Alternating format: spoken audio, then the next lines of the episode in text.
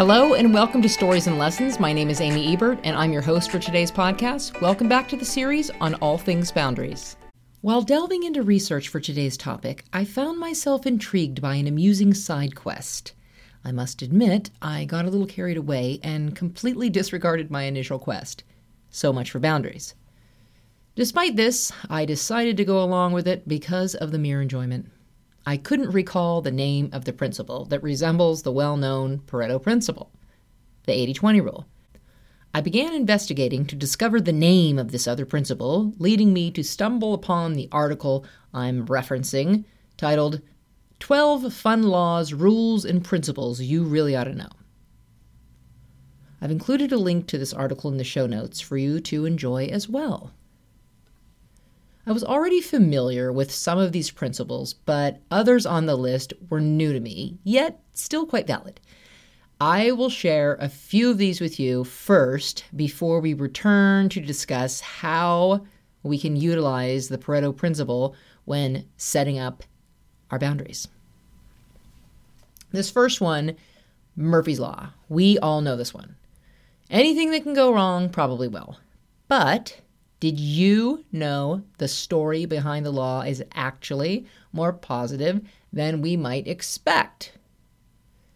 In this article, it states that Edward Murphy, an aerospace engineer working at an Air Force base, and his team had always assumed that everything that could go wrong probably would. So they had backup and safety measures in place. And I would assume that, yes, if you're an aerospace engineer or working at an Air Force base, you really need to think every single thing through. What could possibly go wrong here? because, like they're saying, it, it's going to happen. Assuming that everything could go wrong had avoided the worst consequences of it doing so. So, one could imagine the worst possible thing that could possibly happen when there's people working on something like this. So, their safety measures had avoided this worst case scenario, which was a good thing.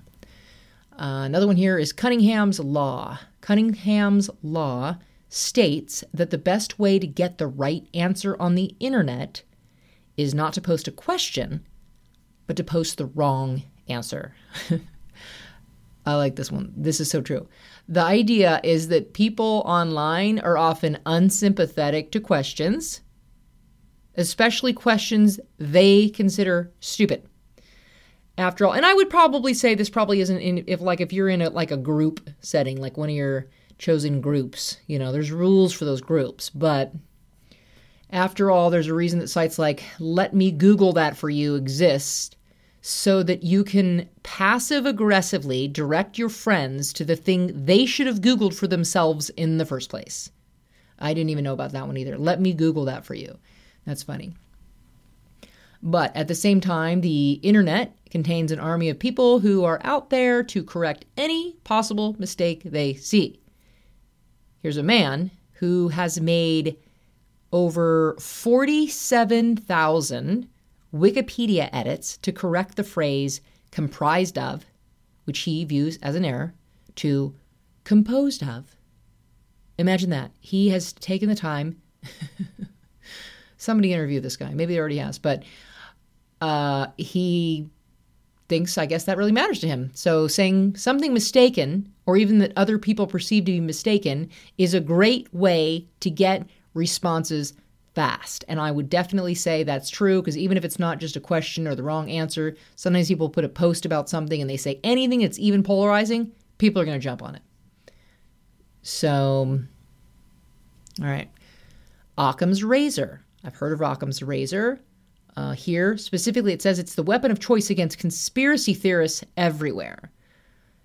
I think I've also used it, heard of it just being used just with brevity in any case, but here specifically, they're talking about uh, the weapon of choice against conspiracy theorists everywhere. It's not an actual razor. It's instead the principle that if you are explaining something, you should take the minimum necessary number of assumptions, or to put it more concisely, the simplest answer is usually correct.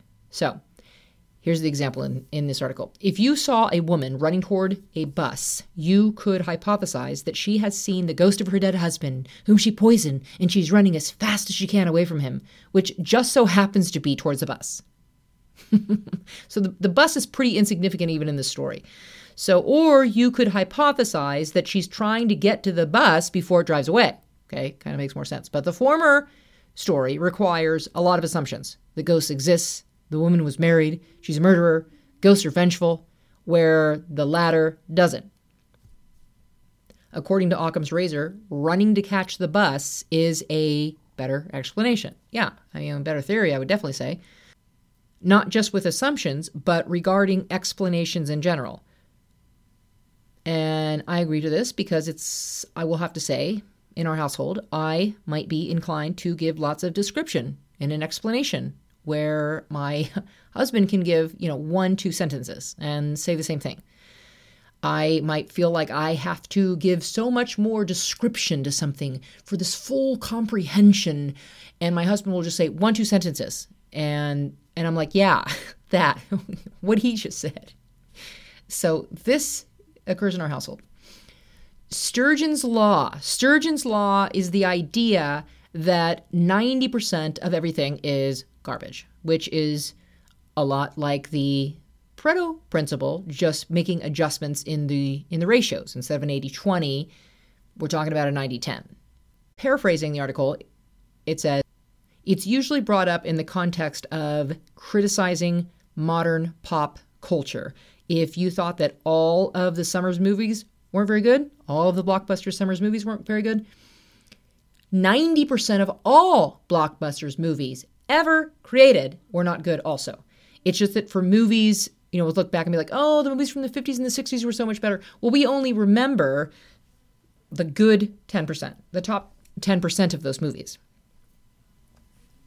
Conquest laws of politics. There are three laws to this set, but for brevity purposes, we will just mention the third.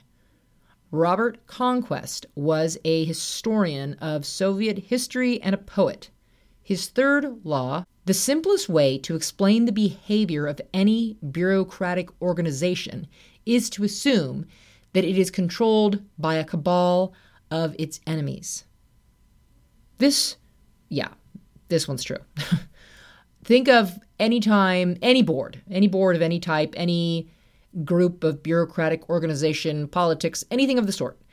Anytime you see the school board mentioned in the news and you see the people in these school boards in any place in the country and you're like, yeah, they're not looking like they're, you know, people that are looking out for the best interests of the kiddos and the families.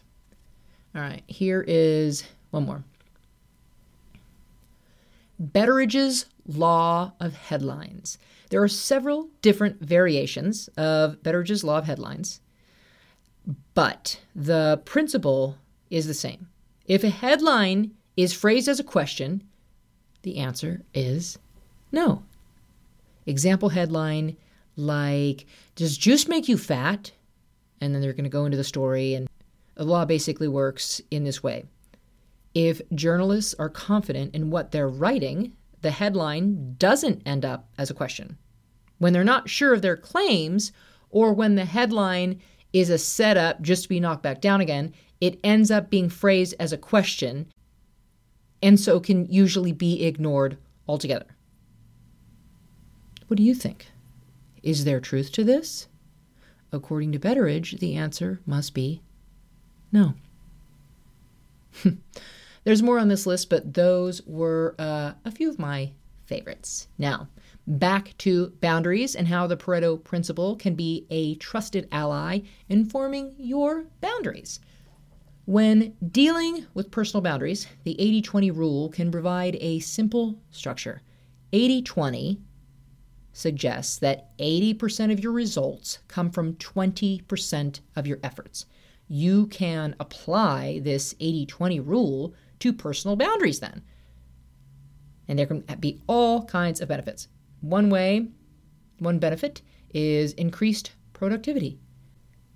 By identifying the 20% of activities that yield 80% of your desired outcomes, you can put your energy and time on what truly matters. This allows for quality time management and increased productivity in your personal and professional life. You got to take the time to just go through it. Sit there, take the time, go through it, make the decisions, cut the fat. The 80/20 rule can also enhance well-being. So that is a just a natural everyday life benefit. By setting boundaries and prioritizing the essential 20% of tasks, you reduce the risk of burnout and stress, which does enhance your well-being. This helps maintain your overall well being and prevents you from being overwhelmed by doing unnecessary tasks, not even taking the time to even think about whether you really have to do it. Sometimes you're just in like automatic pilot or responsibilities that aren't really responsibilities at all. Utilizing the 80 20 approach can help you make better decisions by recognizing factors that contribute to desired outcomes by focusing on the most important aspects, we can make more efficient and effective choices, leading to better results. Better results, better days, better life, better everything. By examining your personal boundaries and assessing which activities contribute most to your goals and overall happiness, you gain a deeper understanding of your priorities, values, and needs. This is a bit of a bit of a callback from the boundaries book.